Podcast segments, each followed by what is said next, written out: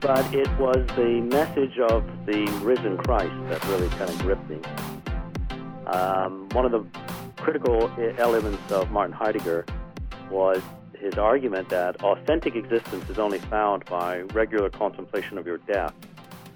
And uh, I found this very unsettling in Heidegger.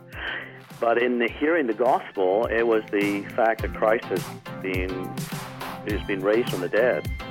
So there is hope. Does doctrine really matter?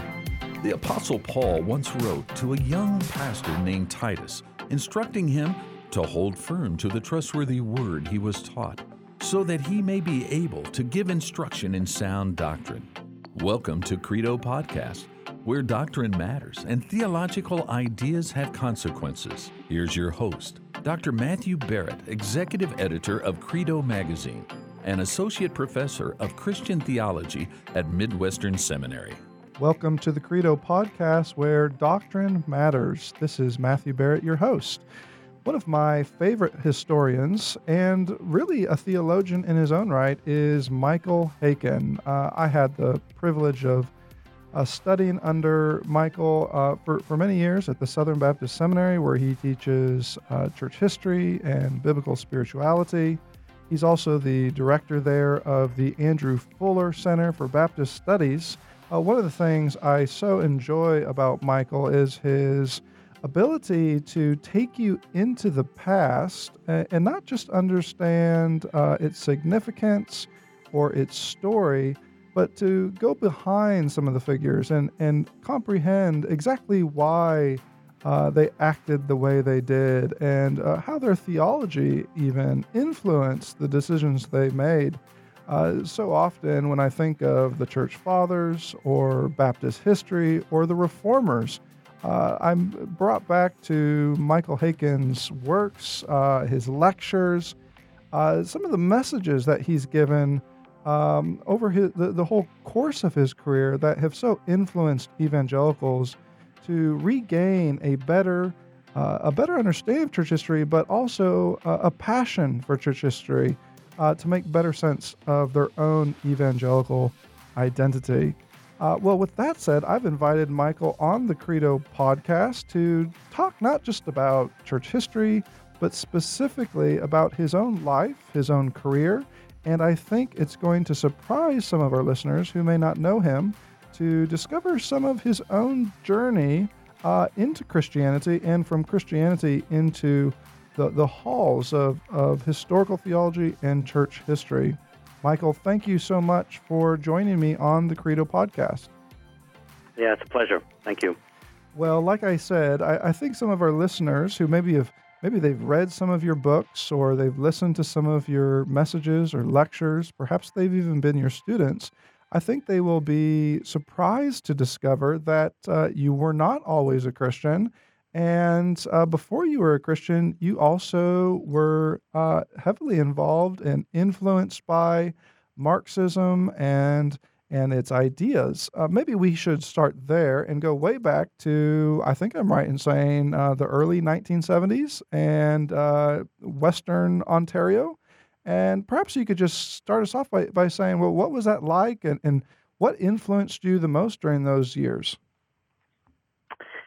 Yes, um, it would be the very, very, very, very late '60s, early '70s. So I'm part of that kind of tail end of the baby boomer uh, generation, and uh, we had moved to Canada uh, from England, where I was born, and my father, who is Kurdish in extraction, had uh, taken up a teaching post in electrical engineering at McMaster University, and the move uh, was traumatic for me.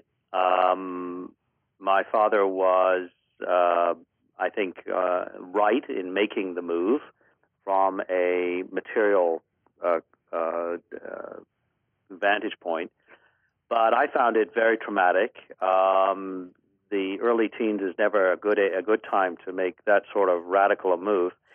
And despite the commonality of language and the fact that Canada was part of the British uh, Commonwealth, uh, formerly the Empire, British British Empire, it was nonetheless a a uh, you know I had culture shock, uh, and I think that to some degree uh, alienated me from my surroundings.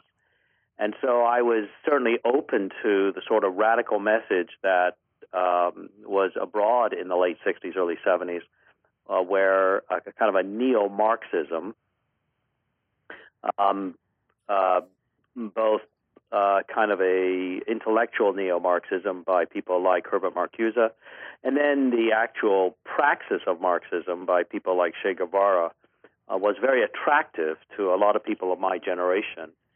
Um, to some degree, we were also part of the the um, logical playing out of a liberal ideology, which questioned norms and tradition and refused to look at boundaries uh, or erect boundaries, basically arguing for um, unlimited freedom, as long as that freedom didn't uh, up up upstage the status quo. And um, uh, I think a lot of my generation basically took that to its logical ex- extension, which in the 60s would and 70s would have been uh, the kind of the ethos for it was was Marxism. And uh, so by the time I was probably 15, 16, I would have regarded myself as part of that world. I didn't have opportunities to join things like the SDS or um, those sort of radical organizations but certainly those were where my sympathies were. Uh, people like that, people like Huey Newton, Eldridge Cleaver, Black Panthers. Uh, so things like you know the the trial of the Chicago uh, Seven, uh, if I recall the number correctly.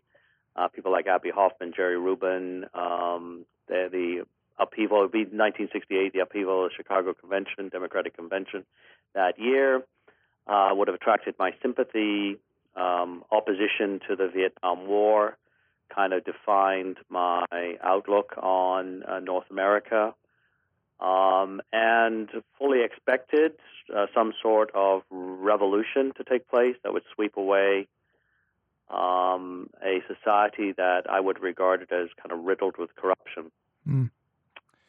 Now, when um, when you look back, you said you were 15, 16 years old, uh, and, and, you're you're looking back at, at how you were so influenced by that ideology.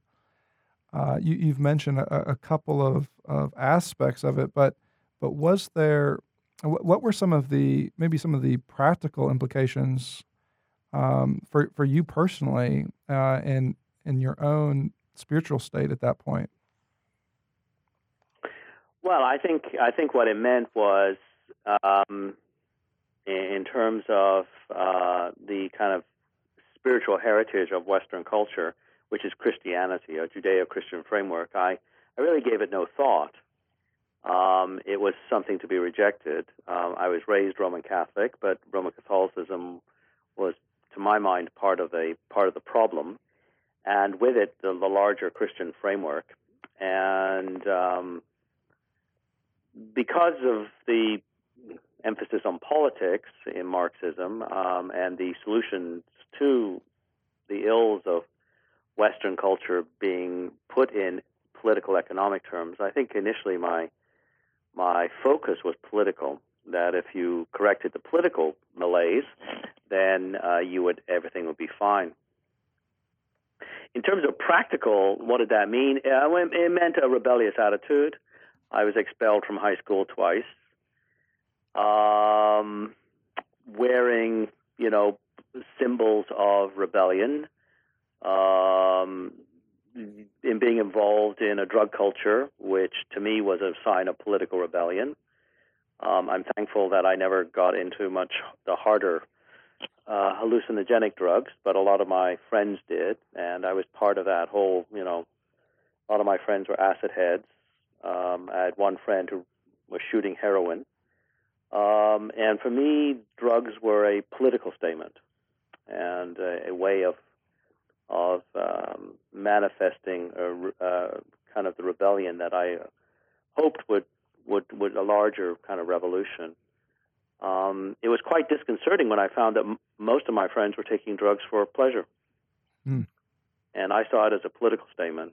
And um, that was that was probably one step towards my liberation of that world, where I realized that these things were addictive and uh, uh, pleasure ridden. Because then I saw it as very little different from the use the abuse of alcohol mm. by my parents' generation. So that would be, I mean, if you're talking about practical effects, that those would be some of the practical effects. Um, so my involvement in drug culture was a political act. Um, clothing I wore made a political statement, uh, etc. Now you've mentioned uh, early signs of uh, liberation. You called it, uh, and and noticing how some of your friends were viewing drugs more as pleasure than a political statement. Uh, these were early rumblings, uh, I suppose we could say. Were there others? And what was there a was this a gradual turn uh, away from Marxism, or was there a, a, tipping point or a turning point? I think it was a gradual turn. Um, uh, when I went to university, I took courses in Marxism and uh, found um, professors unable to answer questions I had. And I think also because I started taking courses in existentialism, continental existentialism, so people like uh, Martin Heidegger, uh, Soren Kierkegaard, um, really never considered Jean Paul Sartre that significant a philosophical figure, which might be a, a degree of hubris on my part, youthful hubris.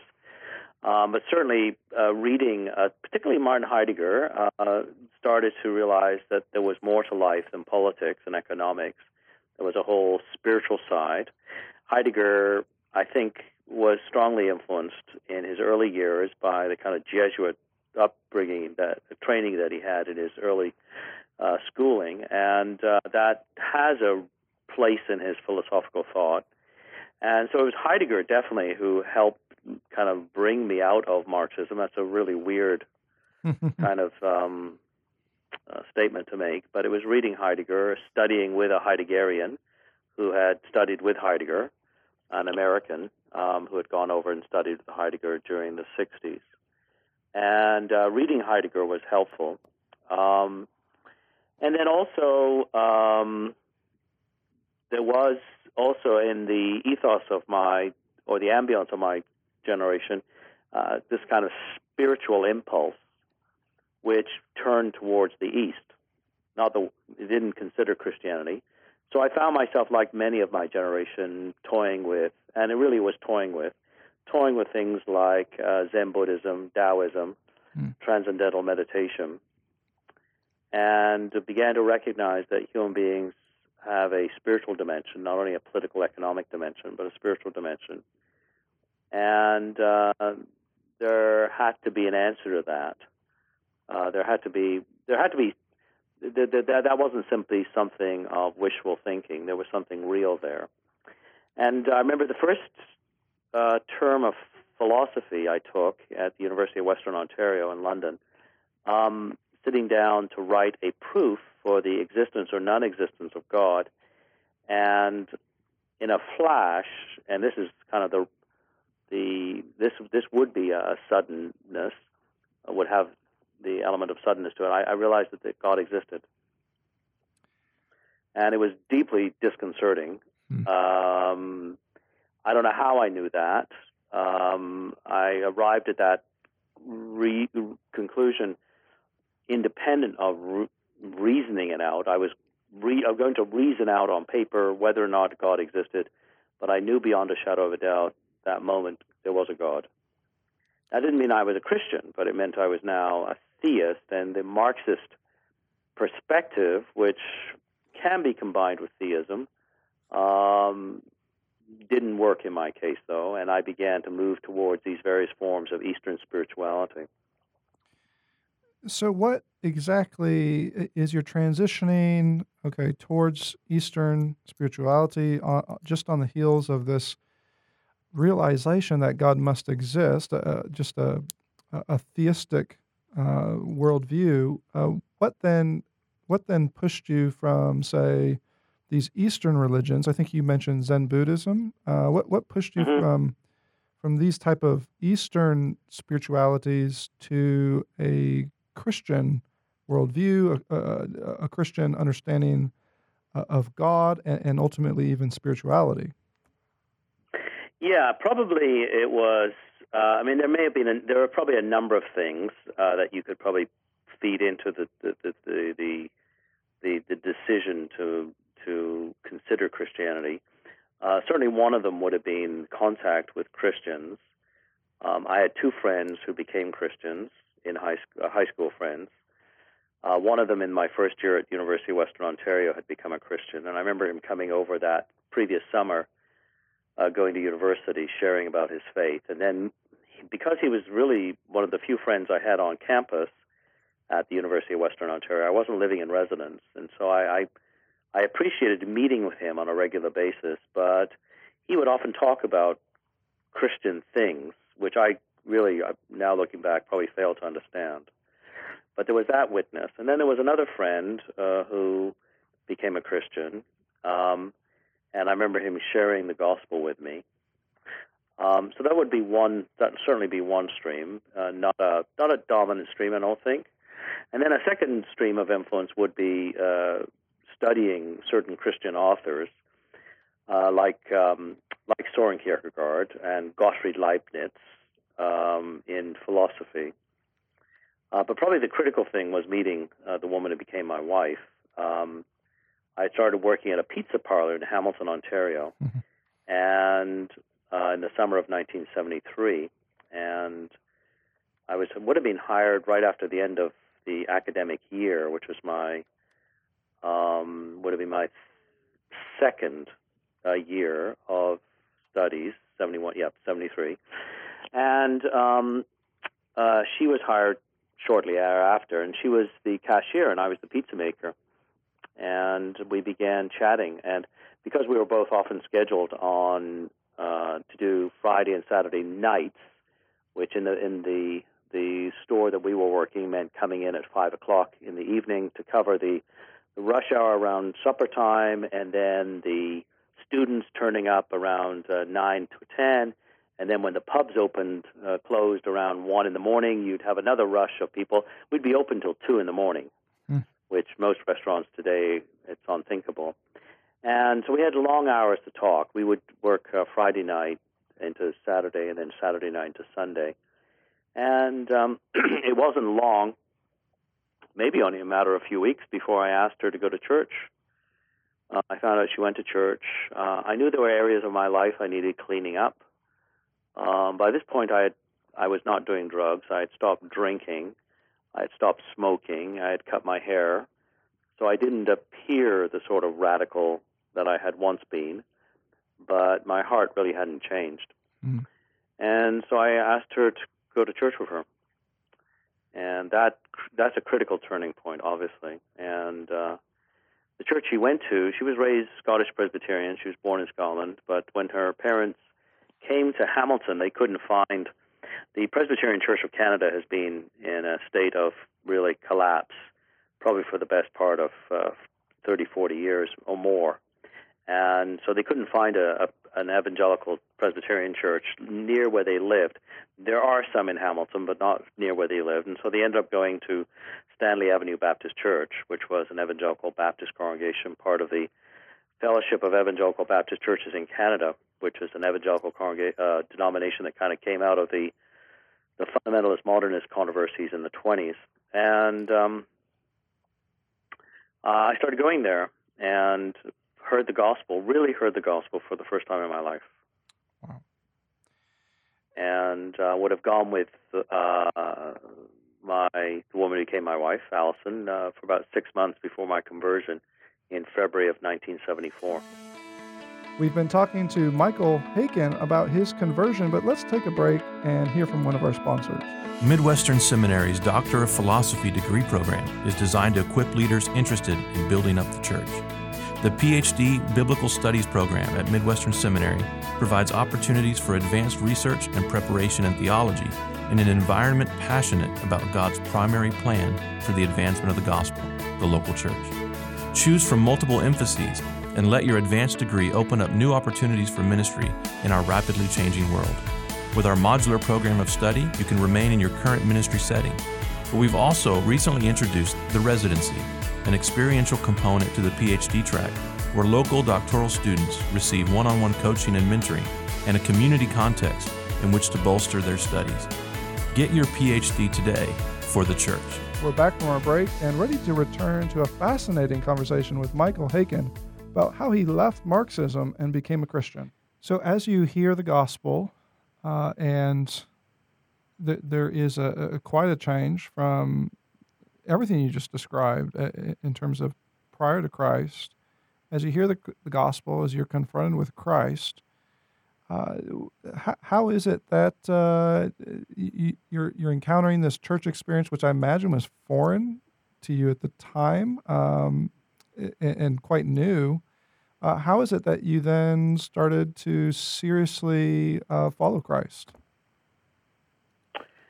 Well, I think um, I think yeah, a number of things. Um, when I first started going to, to, to, this Baptist congregation, I think a number of things I found uh, unsettling.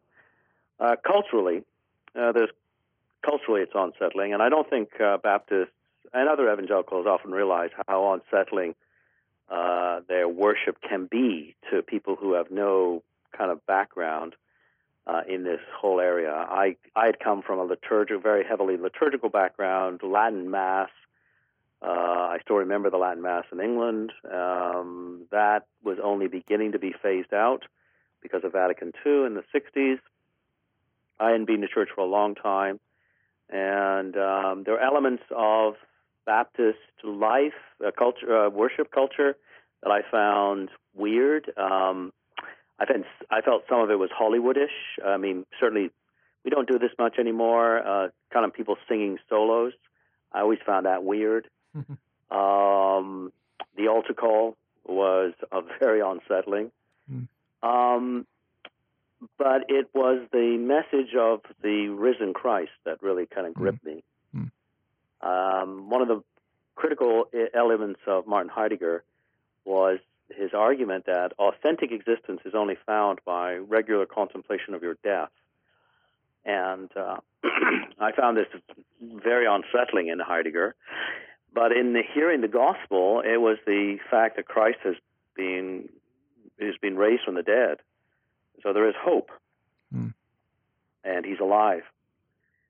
And um, it wasn't, to be honest, it wasn't so much the concept of sin and the cross, although I think that was there uh, in the sense of not that I'm not saying that that wasn't preached, but that was not what really kind of drew me initially. It was the the resurrection life of Christ, his being alive, his having triumphed over death, uh, that was what drew me.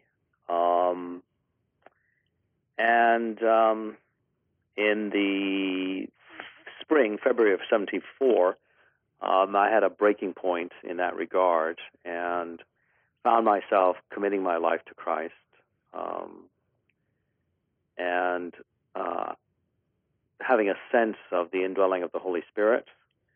Um, nothing kind of Pentecostalish, but uh, it was very there was a very deep sense of God having come into my life. So the whole idea of you know accepting Christ into your heart, uh, there was a uh, an experiential reality to that, and at the same time as all this, just a sense of calling to to be involved in training for ministry. Mm. Um, which at the time I had no idea what that meant. Um, because of the kind of um, Baptist context in which I was converted, I thought in terms of two things. One is missionary, or in terms of uh, being a pastor. Within a year, um, I was at Wycliffe College, evangelical school, Anglican school. Um, I think my pastor wisely, uh, if I'd gone to a Baptist school, I don't think I would have survived. There was a Baptist school I eventually ended up teaching at, Central Baptist Seminary in Toronto. I I was still wrestling with being a Baptist. Uh, I didn't like being a Baptist. Uh, they didn't have any sense of history. I'd always loved history, and had a deep sense of um, the heritage that we have received from our culture. Um, and uh, interest in that heritage and love for that heritage. And uh, Baptists seemed to have no idea who they were, where they came from. Uh, they were Bible people, which is per- very, very important. It's bottom line. But they had no sense of their history, no interest in their history. Um, and uh, I think my pastor recognized this, uh, Bruce Woods, and he recommended that I go to uh, Wycliffe College, which is a, a evangelical Anglican school, part of the Federated Colleges of the University of Toronto. I was studying at the finishing my BA by this point at the University of Toronto. I'd done my first year at Western Ontario and then transferred to my second year. And I think that was a very, very wise decision on his recommendation on his part. And um, because Anglicanism, evangelical Anglicanism, with this kind of tradition that goes back to people like Packer, Stott, uh, Simeon, J.C. Ryle, um, this is the sort of tradition that we drew upon at in the life of the school. Uh, they have, you know, they, they have a, a, a commitment to history and the importance of uh, training the mind for God. And so it was an ideal context to find myself um, with a, a person with a strong intellectual bent. And um, within a year, I, I knew that my calling was not pastoral ministry, was not um, missionary work, but would be involved in the life of the academy. And um, uh, went on from getting my master's at Wycliffe to doing my PhD there. Now, one one thing that uh, is so curious to me is, on the one hand, you are more or less saved in the context of of a, a Baptist church through hearing about the resurrected Christ, which makes so se- makes so much sense given um, how you were, you know, previously how you were brought out of a Marxist view, uh, thanks to someone like Heidegger. Uh, and yet, uh, naturally, you're you're finding that uh, some of the Baptist culture is odd and, and strange and, and foreign, uh, and perhaps at, at, at, times feeling a bit inconsistent. Uh, that being the case, how is it that you go from uh, moving away from Baptist life to eventually becoming a Baptist historian?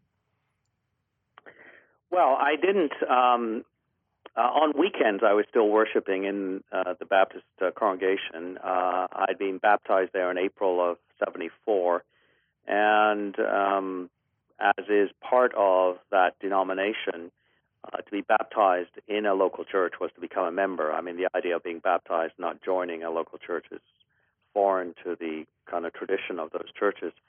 So I was still I was a member of those churches. I had critique uh, of the way they did church, so to speak.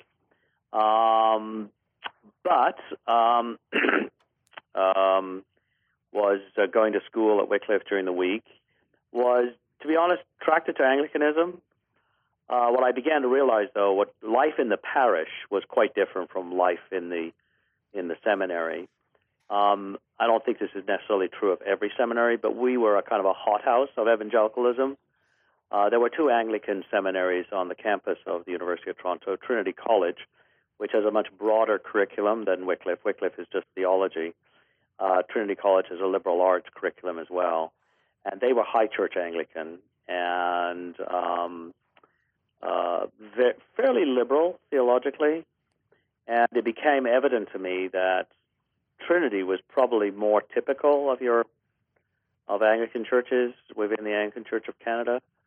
Um, I did have friends who came out of a um, a non-liturgical evangelical background who ended up becoming Anglicans. Uh, a good number of them have left uh, over the the gay issue, and I've, I've joined what's called ANIC, uh, Anglican Network in Canada, or its similar kind of version in the United States. But having said that, yeah, it was attractive. Um, but two things stood in my way. One is um, the both of them dealing with ecclesiology. Uh, one of them was the the whole episcopacy. Uh, the the Wycliffe College, in its statement of faith, has one of its statements is that uh, is that episcopacy is an early form, uh, a primitive form, I think, of unity of maintaining the unity of the of the church. And it's interesting; it doesn't say New Testament because um, the people who drew that up would have been cognizant that uh, there were are significant disagreements about the ecclesial framework of the New Testament um, in terms of whether or not you could prove episcopacy there. But certainly, episcopacy emerges as an option in the second century with Ignatius of Antioch. Um, I had problems with episcopacy. Um, maybe you can put it down to my radical roots, and uh, which emphasized the populism. But um, congregationalism I found uh, attractive, and I think biblical. And so that was that was one thing that stood in, in the way. And along with episcopacy, also it wasn't simply, and this is I think very important in studying church history. It wasn't simply the theology; it was also the ethos that went along with it. And the ethos was one of clericalism, mm. which I hate with a passion. Um, just the whole idea of the clergy and those who are ordained as ministers being somehow one step closer to God or some sort of higher order, and this kind of um, second, kind of a two-tier Christianity, and um, whether or not the the bishops that I met in my studies at Wycliffe College um, meant to convey, and that it certainly often it's it, no, it sometimes came across that way. I wouldn't say often. It sometimes came across that way. Um, and especially when I was instructed, you know, when you meet a bishop, you would say your grace or whatever. And uh, the, the, the, there is a just a, just a I found that very very difficult. So not only the theology, but the ethos mm. of episcopacy. And the other thing, obviously, uh, given my my own conversion experience, um, uh, baptism, the paedo baptism, was also a, a major problem for me, embracing Anglicanism. And so while I deeply appreciated and am thrilled that I was given that opportunity to have that sort of um, uh, training in an environment where we use the 1662 Book of Common Prayer, which is one of the spiritual gems of Western Christianity, um, and is a solidly evangelical book. Um, I didn't find that I could embrace uh, Anglicanism.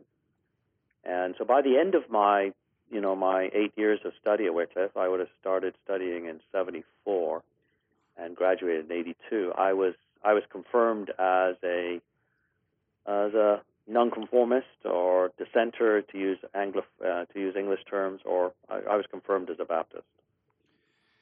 Now, and this is all so fascinating. Uh, there's so much we could explore here uh, in terms of uh, this transition into uh, being a convictional Baptist and uh, steering away from uh, not just the theology, but you said also the ethos of clericalism and and how that just pervades Anglicanism. Um, you're not just uh, you're not just directed towards Baptist life, Baptist history, Baptist theology, but uh, anyone who knows you knows uh, your ongoing work with on on someone like Andrew Fuller uh, you're you're editing the, um, the the works of Andrew Fuller, uh, 17 volumes. Um, to our listeners, you may want to check this out. Um, the first three volumes are are already available.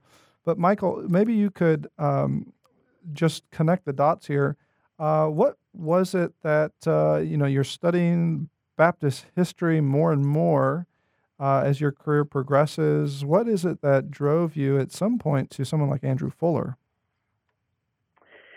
Yes, the uh, my earliest uh, uh, tendency, uh, my earliest uh, kind of inclinations regarding academic work in the tradition of Western Christianity or the history of Western Christianity would have been the early fathers and um, really the fourth century. Um, um, people like Basil of Caesarea, Athanasius, whom I did my doctoral work on, Augustine, and so on.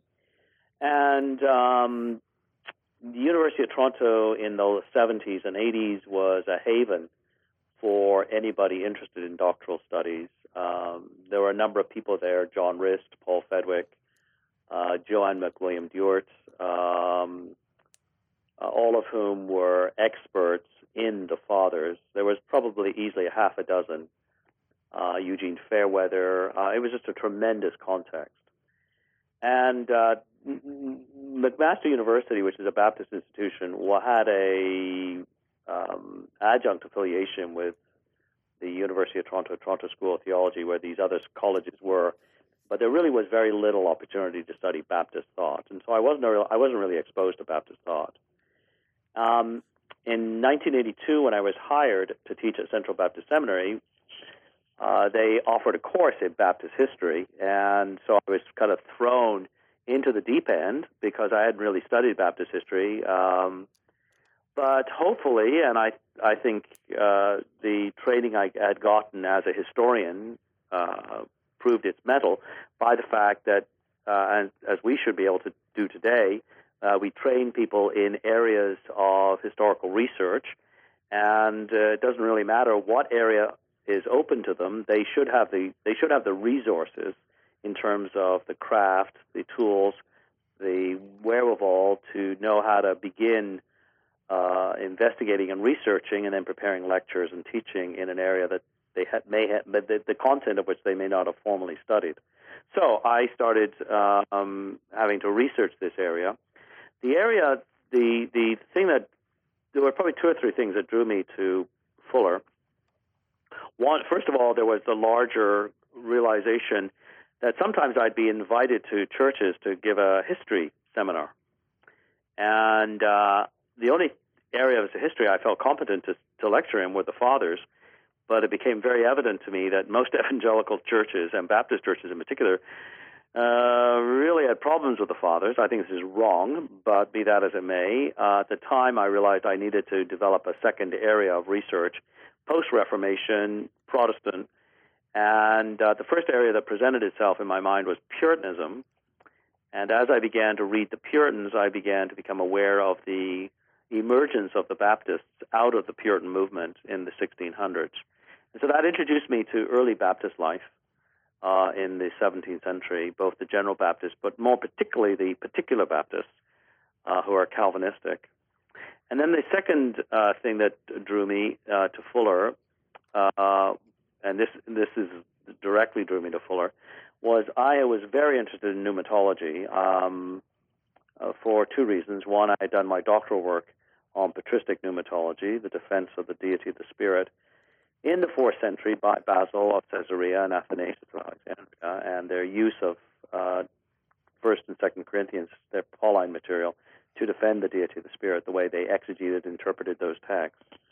And then um, again, because of the, we should never ignore the existential component. Uh, because of my own kind of um, experience, I was I'd been deeply involved with the charismatic movement uh, during the 70s, which had influenced my thinking. Uh, I I wouldn't have described myself as a charismatic by the eight, by the mid 80s, but certainly it, it had it had an impact on me, and so I was interested in the spirit. And I have a strange habit. If I have a sometimes an hour to kill, uh, I might, and I'm near a library, and especially a school library, I might go th- along stacks of the library shelving that I've not looked at uh, in maybe a while. And so I was doing this actually at Central Baptist Seminary, which was on then on Jonesville Crescent in uh, East Toronto and near Victoria Park Avenue. And the third floor is the library, and I can still remember coming to the section on Baptist history and seeing these three volumes. They were 18th, 19th century volumes, uh, and they were the works of Andrew Fuller. I'd never heard of Andrew Fuller. I started to, to research Baptist history, but it was in the early stages. And it was mostly the Puritan era, the 17th century. And I pulled them off. I pulled off the third volume, and the third volume, it was the 1845 um, Philadelphia edition, which was published by the American um, Sunday School Society, if I recall correctly and um, they American Baptist Sunday School Society, and they the third volume has his circular letters in it. And I happened to open the just opened it at random, and the first letter that I saw was his 1810 circular letter on the importance of the Spirit for doing mission. And I was hooked. Um, I sat down to read it, realized that here was a theologian of considerable depth mm. um, who, had, who, kind of breathed the same air as the fathers. Um, in his case, it was the Puritan heritage that had given the Baptists of that period a deep interest in pneumatology. Uh, this would be lost in the 20th century uh, for a variety of reasons, but the Baptists in the 18th and 19th centuries had a fascination with pneumatology from their Puritan heritage. And as I say, I was hooked. I began to read Fuller, began to realize that he was a, a completely overlooked theologian, and uh, wrote a collection of writings extracted from Fuller and a variety of his friends in the late 80s. Uh, sent it to the Banner of Truth to try to get it published. Uh, Iain Murray responded by saying, um, um, I really needed to do more background study, more biographical study, which pushed me into the, the first book I published, which was One Heart and One Soul. It took about five years to prepare. It was the life and times of uh, Andrew Fuller's close friend John Sutcliff, but it also involved Fuller, Carey, John Ryland, Samuel Pearce. Um, and uh, in some ways, what I did with that book was a second doctorate, uh, second doctoral thesis, and because it, it just it it plunged me into the depths of 18th century English particular Baptist life, which lay at the foundation of the modern missionary movement uh, because of Carey going to India and so on, and all of their concern for revival, the outpouring of the Spirit, and the impact of that revival in mission, and then also in the great titanic struggle against the slave trade, which they were also involved in. Mm. Mm. And so it's a very, very exciting period. And uh, what began as a kind of a sidelight to have topics to talk about when I went to Baptist churches or evangelical churches uh, eventually became the dominant area of my research. So that really today, the Andrew Fuller Works Project is kind of the is just is representative of the dominant sphere of my academic work, but also existential. I mean, uh, Fuller has been a tremendous mentor mm. to me. Yeah. Um, I've still kept up my work in the Fathers, yeah. um, but it's I'm not I'm not. It's it's it's more of a teaching and guidance of students in PhD work. I'm not writing the sort of academic work uh, that you, I, I don't know how somebody does two or three areas like that. Uh, Yaroslav Pelikan did. Um, uh, you just have to keep abreast of an enormous amount of material. Right. Um, I still do, you know, the occasional article on the fathers. That's a peer-reviewed article, but generally speaking, uh, the main area of research is, is the 18th hmm. century. Mm. We've been talking to Michael Haykin, who teaches church history and biblical spirituality at the Southern Baptist Theological Seminary. Uh, many of our listeners, you may know uh, him from uh, so many of his books. Uh, he, we've been talking about the Fathers. He's written a book called Re- Rediscovering the Church Fathers. He's also written uh, The Baptist Story and other books like uh, Eight Women of Faith with Crossway, so many others. we've been discussing here at the end his is a major focus on Andrew Fuller and, and what an influence and me- a mentor even Fuller has been for Michael. But uh, look, take a look at uh, the works of Andrew Fuller. These are works that uh, not only have great significance for Baptist history, but uh, I think you'll find uh, they have great significance for theology as well. Uh, Michael, what a pleasure it's been uh, to talk about your journey out of Marxism uh, to the resurrected Christ, Jesus our Lord. Thank you. It's been a, been a delight. Real pleasure. Thank you. Now you can fill up on theology each day by visiting credomag.com. There you will find the latest issues of Credo Magazine with articles on key doctrines of the faith and regular video interviews with Dr. Matthew Barrett where he answers some of the toughest theological questions of our day. Be sure to subscribe to Credo Podcasts to join the conversation, a conversation where doctrine matters.